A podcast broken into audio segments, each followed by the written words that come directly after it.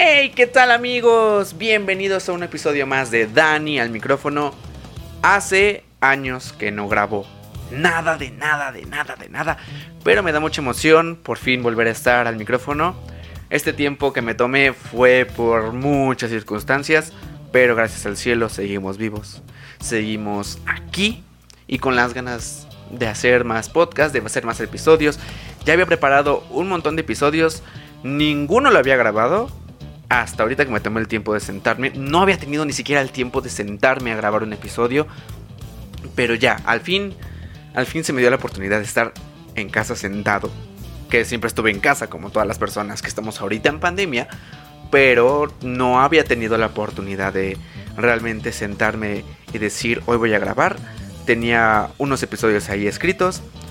Pero sin más preámbulo, iniciamos el episodio de hoy. Porque citadinos de la Ciudad de México y de todo el mundo, este es un episodio dedicado a Gossip Girl, el reboot. Comenzamos. Ok, quietos todos y vamos en 5, 4, 3, 2, 1. Dani al micrófono. En 5, 4, 5, 3, 4, 2, 3, 2. Dani al micrófono.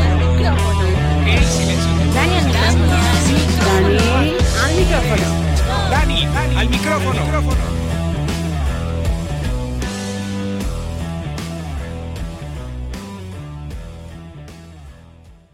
Y comenzamos este bello episodio. Que déjenme decirles que esta serie ya la acabé de ver. No sé, tengo muchas opiniones al respecto. Me gusta mucho. Lo bueno de esta serie es que me terminó gustando mucho. Me gusta el final de esta mitad de temporada porque para los que no lo sepan, no la hayan visto y tengan el interés, les guste Gossip Girl y no sepan si de verdad sea bueno verla o no, denle la oportunidad. Es un poquito más de lo mismo que ya conocemos de Gossip Girl. Ahora hay más cosas. El tema está en las redes sociales porque pues del año que surgió Gossip Girl para acá, pues las redes sociales se incrementaron. Entonces creo que es lo padre, que ya son parte de la historia y están dentro de la historia, ¿no? Ya no podemos no vivir sin ellas. Y hasta en cualquier serie de televisión en la actualidad no puede existir sin que tú menciones Facebook, Instagram o cualquier red social. Y más con Gossip Girl. Entonces dense la oportunidad. Está entretenida, está divertida. Tiene muchos chismes, tiene muchos plot twists al momento de que está sucediendo algo. Son cosas muy inesperadas y creo que es parte de la esencia de Gossip Girl, que nunca sabes de dónde van a venir los ataques, los chismes, quién está tomando fotos, no, nunca sabes. O sea, como en todo, Gossip Girl refleja también el mundo actual.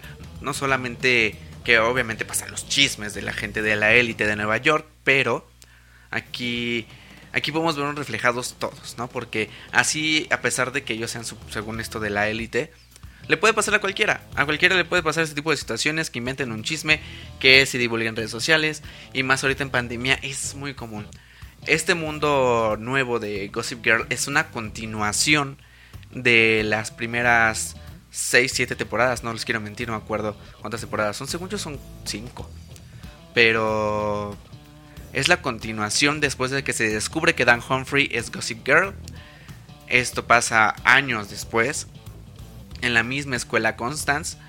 Y es un mundo después de la pandemia, porque sí hacen alusión al tema de la pandemia.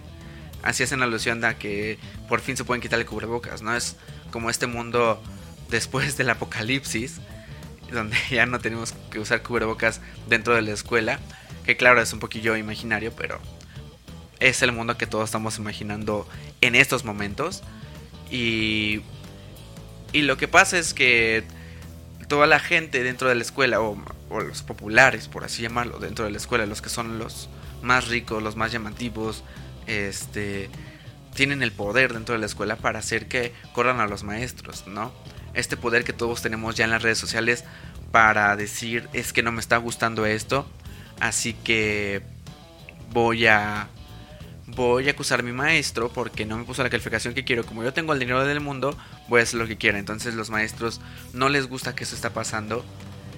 Y es donde empieza la historia de Gossip Girl otra vez, después de tanto tiempo. Pero aquí en Dani al micrófono, lo que yo más hago siempre es hacer un análisis de la historia de los personajes. La gente que no la ha visto, les digo de una vez, voy a dar muchísimos spoilers. Hay una alerta de spoilers desde ahorita. Si quieren ir a verla, vayan a verla. Si no les agrada y dicen, sabes que no la voy a ver, pero quiero escuchar tu opinión, vuelvan a poner el episodio después. Pero si tienes interés de verla, yo te recomiendo que primero la veas, porque al final del día esta es mi opinión. Al final del día tú vas a tener tu opinión. Y pues no soy un crítico de cine, no soy un crítico de teatro, no soy un crítico de series. Entonces solo soy una persona que le encanta dar su opinión de todas las cosas que nadie le preguntó. Y porque es divertido, entonces hay gente que tiene interés. Yo siempre tengo un punto de vista optimista de las series, que a veces no son buenas, que a veces pegan, pero a veces no. O sea, es mi punto de vista. Pero si te agrada a ti, si no te agrada la serie, pues veremos, me cuentas, me mandas un mensaje en Instagram y nos resolvemos. Pero iniciamos con el primer personaje de la serie, que es Zoya Lott, la nueva Dan Humphrey. Pero es la nueva Dan Humphrey porque cuenta con todas las características que el personaje de Dan Humphrey tenía, que era una persona que no es de la socialité de Nueva York, que no es una chica rica, que es una chica que le gusta leer, que está ensimismada en los libros y que le gusta escribir, entonces que tiene intereses en la literatura. Podría decirse que ella es la nueva Dan Humphrey, pero aquí les doy un spoiler, no es Gossip Girl. De entrada, ella no es Gossip Girl. Toda la serie nos van diciendo quién es Gossip Girl y cómo se mueve, pero eso lo veremos hasta el final, así que si te interesa, que haces hasta el final. Zoya Lott es una chica que se mudó a Nueva York, ya que ella y su hermana Julien querían conocerse. La mamá de Zoya y de Julien murió después del nacimiento de Zoya, y existe una cierta rivalidad entre los papás de ambas. Esta rivalidad es mencionada toda la serie. Toda la serie se menciona. Van a escuchar el corte más extraño porque se trabó mi computadora. Justo a mitad de la grabación se trabó y se reinició por sí misma. Pero miren, yo recuerdo dónde me quedé. Yo me acuerdo totalmente que me quedé en que la mamá de Zoya murió. La mamá de Zoya y Julien murió después del nacimiento de Zoya y existe una rivalidad entre ambos papás, la cual les afecta a ellas, puesto que hay un lazo muy estrecho entre las dos. Un lazo que ellas generaron comunicándose por medio de redes sociales. No es que se hayan visto, ellas se conocen hasta el momento en que Zoya entra a Constance y pues hacen ver como que no hay una relación afuera. O sea, le hacen creer a todo el mundo que es una casualidad que la hayan aceptado a ella en Constance. Entonces entra ella a la escuela gracias a que Julien le da como un chancecín para que pueda entrar.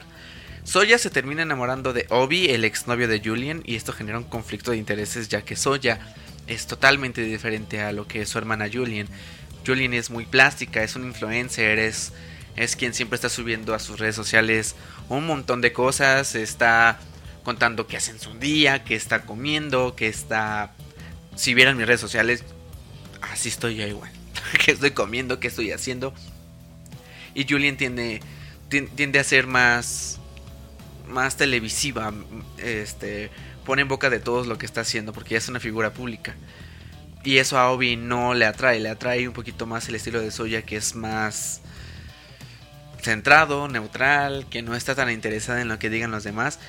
Pero Zoya se va dando cuenta que no está a la altura de su hermana, ya que ella pues no es influencer y solo es famosa gracias a su hermana. Zoya tiene otros intereses más allá de lo público, pero en ocasiones confunde su camino por culpa de su hermana. A mí me encanta el personaje de Zoya porque tiene este conflicto donde sabe que no es parte de este mundo de gente rica, de este mundo de gente famosa. Está en boca de Gossip Girl, pero no es, o sea, la tratan como tratan a Don Humphrey cuando era el chico solitario, que es la chica de afuera, es la chica que se va integrando y que está luchando por ser parte, que a la vez no quiere ser parte, pero entra este conflicto donde es que quiero ser parte porque siento que Obie no me quiere porque yo estoy dentro de este mundo. Los que ya vieron la serie entienden más o menos este conflicto. Creo que es muy... Pasa, es muy natural que eso pase cuando entras a una escuela donde todos ya tienen un régimen, donde ya saben quién es la líder, que es lo común que pasa en este tipo de series, pero también la vida real, o sea, cuando te unes a una nueva escuela a la mitad del ciclo escolar es muy extraño porque ya todos se hicieron amigos y tú eres el nuevo, entonces intentas adaptarte aunque no, por dentro no quieres porque dices, bueno, pues no hay otra cosa que hacer. Pero Zoya tiene esta lucha donde quiere seguir siendo ella misma, pero a la vez Julien quiere integrarla a ese mundo, pero a la vez la sacan de ese mundo porque no es como las demás. Entonces es como esta lucha siempre del principal que se integra a un nuevo grupo. Vamos con Julien, que es la hermana de Zoya, que es una influencer famosa por muchos motivos que la verdad no me interesan, o sea, no nos dejan claro, al menos yo no le puse atención en esa parte. No nos dejan claro por qué Julien es una influencer famosa. Quizá por su papá, quizá por su dinero, quizá porque siempre está publicando, o porque tiene una publicista que es su amiga y la que le está siempre alentando a que suba contenido constantemente para generar más público. Pero la verdad no sé por qué es una figura pública. Estudia en Constance. Julien quería conocer a su hermana con la que solo tenía contacto por redes, así que Julien mueve sus influencias para hacer que su hermana pueda ir a Nueva York y estudiar a Constance.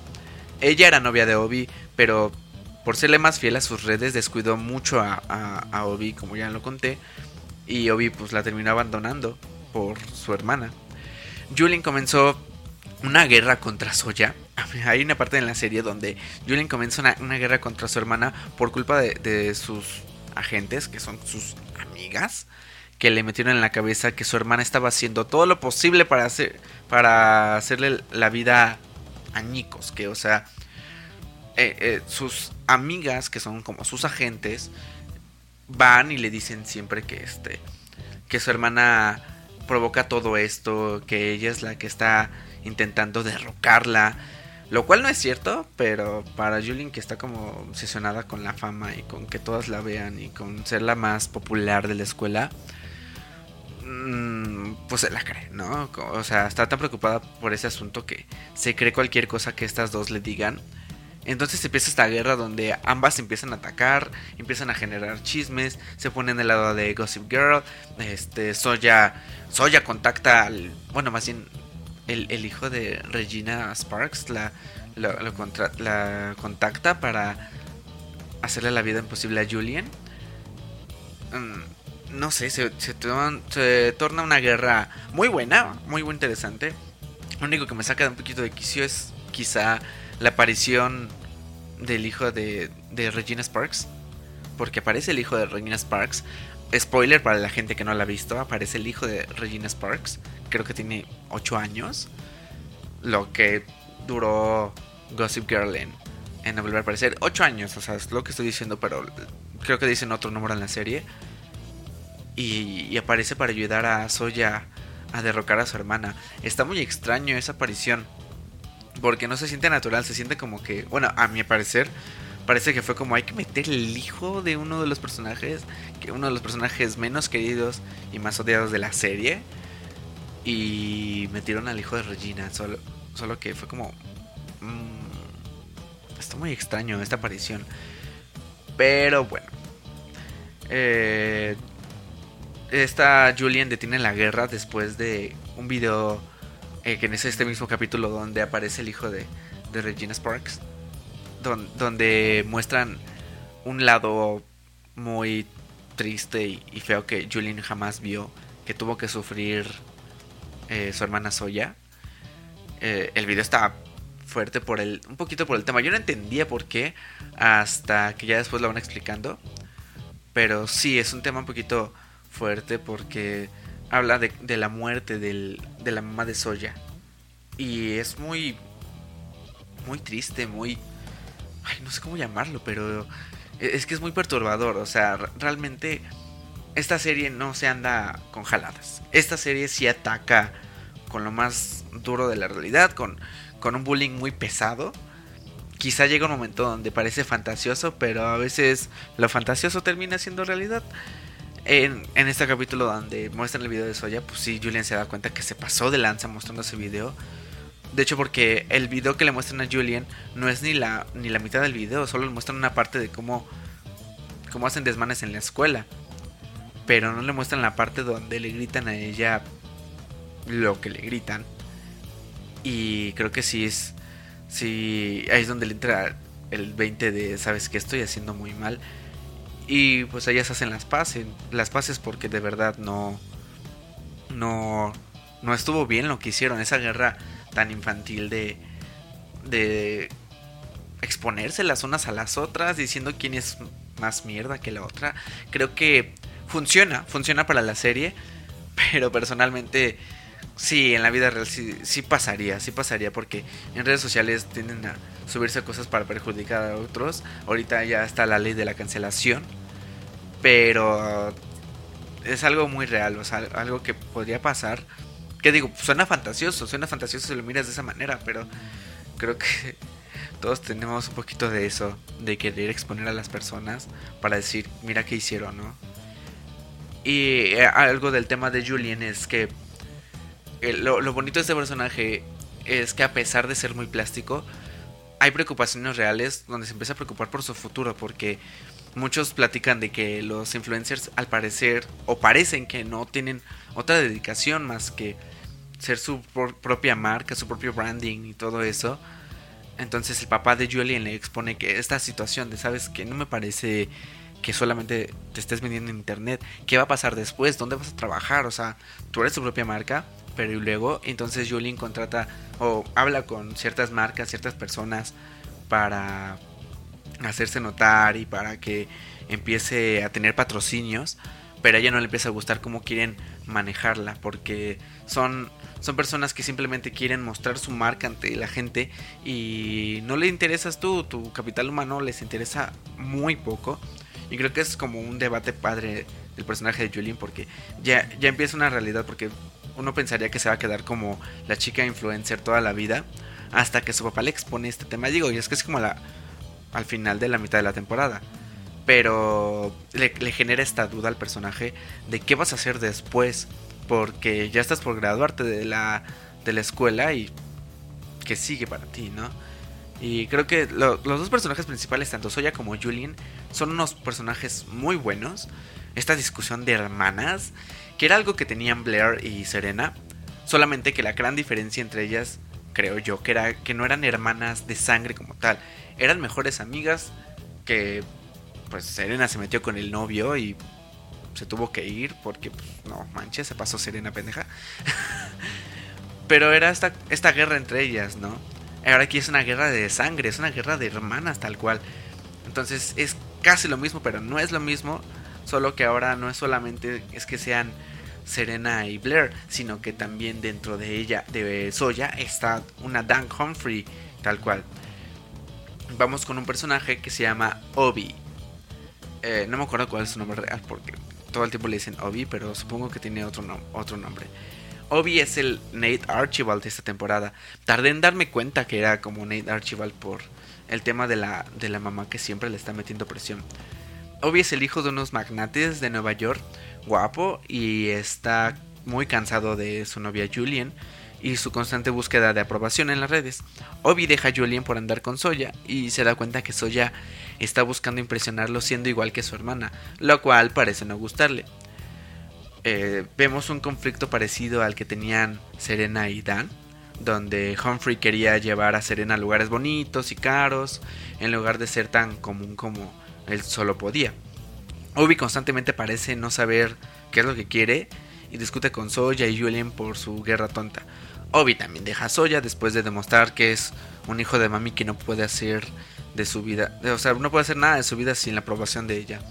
Obie no es un personaje que me guste. Al principio sí, porque mostraba interés en Zoya, y porque ese cambio al principio donde se harta de Julien y dices, pues claro, o sea, si no te están pelando una relación, pues salte de ahí. Y es lo que hace Obie.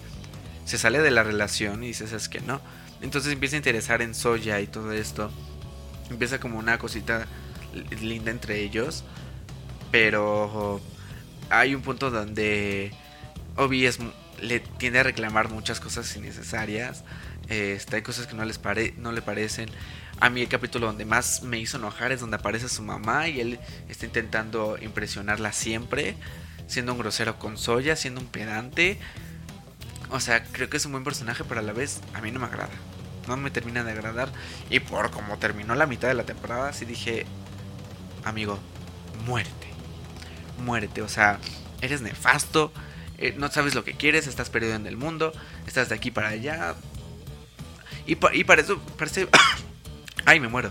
Parece un personaje centrado, parece un personaje que realmente sabe lo que quiere cuando habla. Pero ya cuando lo ves desarrollándose a lo largo de la temporada, no, parece que está muy perdido en lo que quiere, porque cambia de ideales. Que claro, los seres humanos somos así y es válido. Quizá me estoy quejando de algo que me está checando a mí.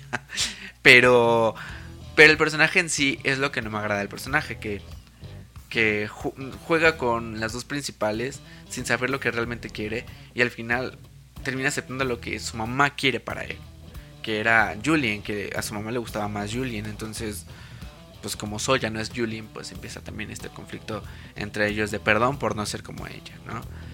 Y es lo que son los personajes principales. Ahora nos vamos un poquito a los personajes que sí son principales, pero que no son el centro de la historia al final del día. Aki es un chico confundido por su sexualidad, es novio de Audrey, pero está enamorado de Max después de haberse besado.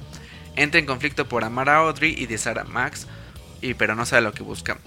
Aki es un chico confundido sexualmente, no sabe si es bi, no sabe si es gay, no sabe lo que le está trayendo, porque se besa con Max y pues esto lo confunde. O sea, no sabe si de verdad le gusta a Max porque le gustó el beso, no sabe si le gustan los hombres porque besó a Max. O sea, no sabe lo que quiere, pero se siente atraído física y sexualmente por Max en todos los sentidos.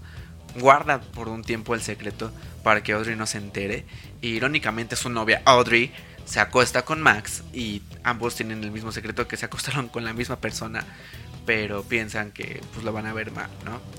Y creo que aquí pasa un poquito desapercibido.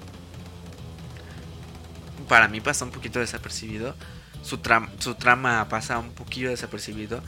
Creo que es lo malo de que estas temporadas duran muy poco. Digo, Gossip Girl duraba creo que 20 capítulos. Y podían desarrollar muchísimo más a los personajes. Ahora en la nueva actualidad, con las nuevas series, las series duran casi 15 capítulos, 10, 12 a lo menos. Y les recortan un poquito la historia, un poquito las participaciones. Pero para mí, a mi parecer, Aki pasó un poquito desapercibido en su historia. Ya como que a la mitad empezó a agarrar forma, y ya le pones un poco más de atención a esta confusión sexual que comienza a tener. Pero para mí es de los personajes que estaban un poquito en el background, que pasa un poquito desapercibido. No lo sé. No sé cómo lo ven ustedes, pero a mí, a mi parecer, sí estuvo un poco desapercibido. Ahora vamos con Max, que es el Chuck Bass de la serie, que es un hijo de padres gay, un ninfómano en potencia y un seductor muy sexy. Él está enamorado de su profesor Rafa Caparros y lo busca seducir a toda costa sin importarle. O sea, Max está dándole con todo a ver si el profesor le suelta en cualquier momento, porque pues lo ha visto en lugares de encuentro gay, porque pues, se sabe todos los secretos del profesor, sabe que el profe pues está interesado en él, pero no lo suelta porque pues es un docente y es una acción antiprofesional. Max descubre que uno de sus papás está teniendo amoríos con otros hombres y le tiende una trampa para que su otro padre abra los ojos. Y después de una gran discusión con su papá infiel, Max desaparece, y cuando regresa se la pasa ebrio y de fiesta, hasta que el profesor Caparros le ayuda a superar sus problemas. Creo que este Chuck Bass tiene un buen conflicto. Creo que, o sea, tiene un conflicto muy, muy real para ser quien es, ¿no? O sea, no tanto por el tema de los papás, sino pues por el tema del dinero, el tema que tenía también Chuck Bass, de que con el dinero sienten que todo lo pueden, que tienen poder sobre todos, y este personaje siempre anda con esa actitud de que todo lo va a poder, todo lo va a lograr, que si quiere echar al profesor, lo va a lograr y lo va a hacer y no hay nadie que se lo impida.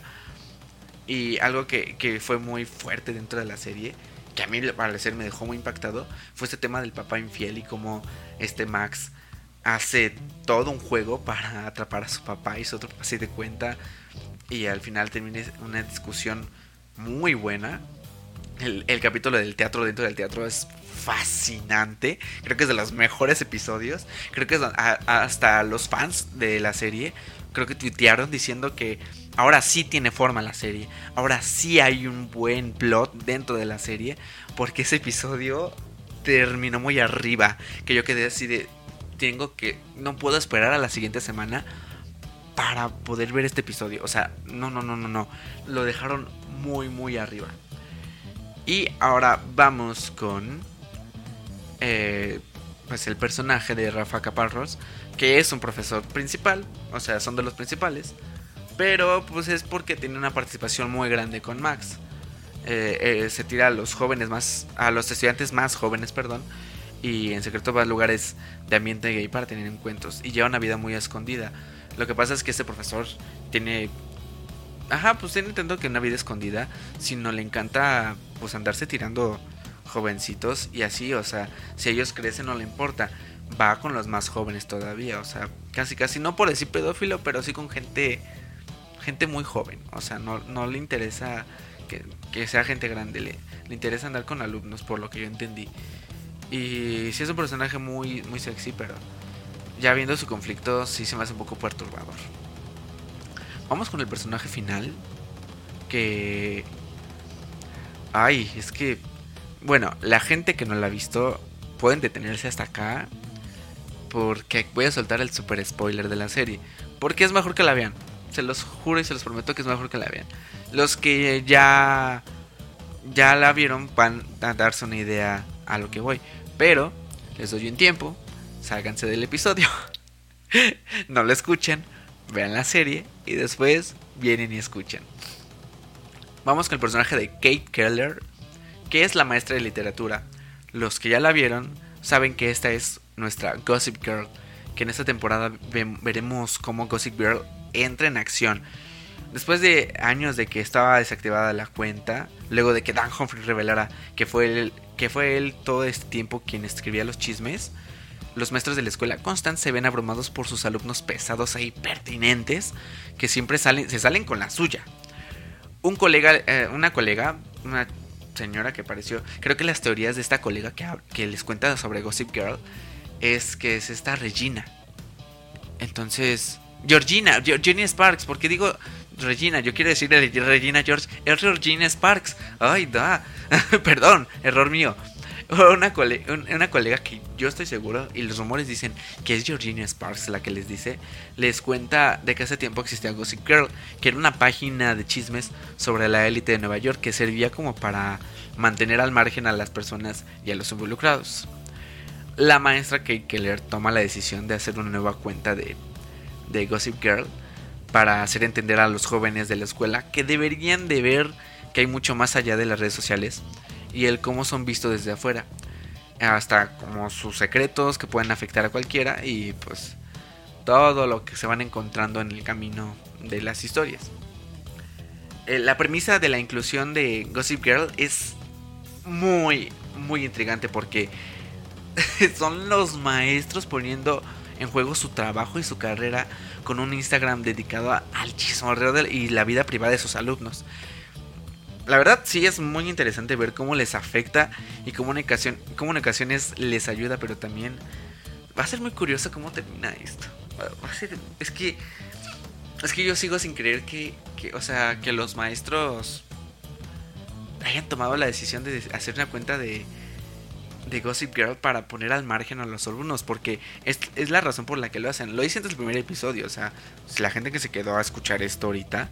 no es ningún secreto de por qué lo hicieron, porque lo dicen ahí mismo. Es para poner a raya a los estudiantes que han hecho que despidan a los maestros por sus intolerancias, porque como hablan de que en esta época los adolescentes no toleran demasiado, empiezan a correr a los maestros que les ponen 6, que los reprueban porque son ineptos, en pocas palabras, ¿no? Entonces para detener esta ola de intolerancia, ellos generan esta cuenta de Gossip Girl, la hacen un Instagram y empiezan a correr chismes, cosas y todo lo que vayan encontrando en el camino. Y es muy interesante ver cómo se va desarrollando esto, cómo ellos operan como Gossip Girl, cómo toman las fotos, cómo se involucran tanto, porque creo que es lo bonito de esta nueva serie, porque antes tenías la duda de quién era Gossip Girl, ¿no? Y pensabas que hasta era Dorotea. pero aquí es muy interesante ver cómo toman la foto ellos desde afuera, cómo ellos se sienten involucrados, se están involucrando, y me da cosa cómo voy a terminar, o sea, a qué grado va a llegar, porque obviamente yo supongo que va a haber una demanda hacia los maestros por haber hecho una cuenta de Gossip Girl, porque creo que son menores de edad, o sea, son menores para ellos y están tomando fotos, está muy, muy, muy interesante cómo vaya a terminar este asunto de los maestros. Al principio, el primer capítulo se me hizo, no me la creí tanto, me sonó que querían contar muy rápido el cómo desarrollan esta idea de Gossip Girl. Creo que eso no me gustó. O sea, me gusta cómo lo voltean y van a ser los maestros, pero siento que al momento de ejecutarlo pasó demasiado rápido, que dije, wow. O sea, que ya van a hacer la cuenta, órale, entonces ya. A mi parecer fue como más desarrollo, le hace falta más desarrollo a esa parte, como que nos vayan contando poco a poco. Pero siento que así fue como de, órale, tú vas a hacer la cuenta y tú vas a ayudarme con tal. Siento que lo rápido se me hizo un poquito muy rápido. Pero está muy padre que sean los maestros, porque de entrada ellos son parte de la escuela y creo que nadie sospecharía de ellos. Algo que dentro de la historia de los maestros no me gustó, bueno, o sea, me gustó y no me gustó, fue que involucraran ya que iban a investigar quién de los docentes era, o qué persona podría ser Gossip Girl, porque unos hackers entraron a la escuela para ver la dirección IP de esta cuenta. Pero creo que después ya no se desarrolló esa trama, como que dijeron, creo que la vamos a revelar muy rápido y que va a valer caca muy rápido, porque ya no lo desarrollan después. Y se detuvo ahí el asunto de los hackers buscando la dirección IP de la página. Ya desapareció y para el siguiente capítulo ya no hubo continuación. O sea, se corrió un maestro, pero pensé que iba a haber como más, no sé, o sea, desarrollo en ese sentido, y no lo hubo, y fue como muy, muy raro, muy raro. Creo que ahí o yo no puse atención o me distraje o no lo sé, pero pensé que iba a llegar a más, ¿saben? Pero por otra parte, la serie es buenísima. Y ahora quiero hablar de, bueno, los últimos personajes que la verdad están, pero fue como Audrey es la novia de Aki y es con quien se besa con Max. Bueno, quien tiene relaciones con Max. Tiene problemas en casa porque su papá tuvo un amorío y su madre está todo el día en casa sin hacer nada. Pero, y tiene esta relación con Aki y esta relación sexual con Max. Entonces su vida es completo desastre. No sabe qué hacer. Está muy confundida. Pero siento que pasa también muy desapercibido, al igual que Aki. Siento que están muy en el fondo. Siento que, bueno, nos muestran que Audrey es muy pesada por todo lo que está pasando y que se mantiene en este escudo de ser grosera solamente por la situación que le compete. Que digo, no es normal, ¿no? La gente está muy mal, termina siendo grosero, y ya cuando te das cuenta que es un problema que tiene que ver con algo personal, pues sí, lo terminas entendiendo, pero a la vez no justifica su manera de ser grosero, ¿no? Pero siento que también el personaje de Audrey se queda un poquito atrás. Digo, hay un cierre hay un final de un capítulo que tenía que ver mucho con ella y sobre su situación y sobre su vida, donde andamos a un fondo en el personaje y está padre, pero siento que lo agarran como a la mitad de la temporada. Y digo, no porque a todos los agarran en un episodio, no, sino no tuvo mucho protagonismo al principio, o simplemente yo la sentía muy gris, como que todavía no encontraban la personalidad de Audrey y de Aki ni de Max, como que todavía iban como viendo a ver qué camino tomaban. Entonces yo siento que después van a tener algo más que vaya surgiendo. Tenemos a Luna, que es esta actriz mexicana que salió de Control Z y ahora está de Control Z, se lanzó a Gossip Girl, que es más de lo mismo. Y ella me gusta cómo actúa. No sabía que ella había aparecido dentro de esta serie. O sea, hizo tal cual un cambio muy radical. Se pasó de Control Z a Gossip Girl. Y siento que tiene mucho protagonismo. Ellas sí se hace notar. Realmente hacen muy buen trabajo. No parecería que es mexicana, porque tienen un buen trabajo en su inglés, en su pronunciación. Realmente está hablando inglés estadounidense y neoyorquino. Entonces me agrada mucho que esté representando a México en una serie muy conocida, muy vista, y en un reboot que va a ser muy importante y va para bien. O sea, va para bien tanto el personaje como su trabajo, como su vida. O sea, y realmente a mí me encanta que llega un punto donde ella ayuda a Zoya con lo que es su estilo y el darse a notar y convertirla un poco más como Julien. Y creo que es un personaje que va para más. También se ve un poquito perdida, se hace notar, sí, pero se ve poco perdido el personaje. O sea, lo dejan como las achichincles de Julien, como eran las achichincles también de esta Blair Waldorf. Entonces no, siento que ellos deberían tener como más protagonismo, porque también está la otra ayudante de Julien, que es Monet, que ella sí pues la traiciona al final del día y se va con otra chica. Y siento que estuvo bien, porque al final Monet nada más era la que les decía es que tu hermana. Y era lógico que en algún punto se hicieron al lado de este personaje, porque no tenía mucho que aportar, la verdad. O sea, no, si no existía creo que no pasaba nada. Creo que si nada más esto se lo hubieran dejado a Luna sí hubiera estado muy bien y le hubiera sabido manejar mejor que Monet, porque estaban muy en el background de la serie y se perdían totalmente. Pero esa es mi opinión sobre Gossip Girl, porque la verdad me encantó, me encantaron muchas cosas me sacaron muy de quicio, pero siento que va por buen camino. O sea, tiene unas vueltas de tuerca impresionante, tiene unos finales de capítulo que los deja muy arriba. O sea, realmente te saben vender muy bien la serie.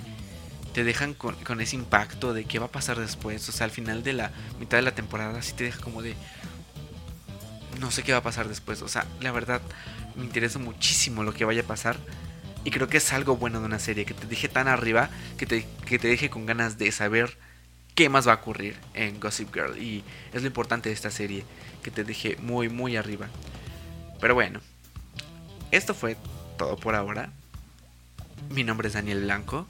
Gracias por escucharme. Voy a subir más episodios. Ya estoy grabando más episodios. Ya hay más episodios en puerta. Voy a terminar los episodios de High School Musical, The Musical, The Series, porque sí, me quedé sin terminar.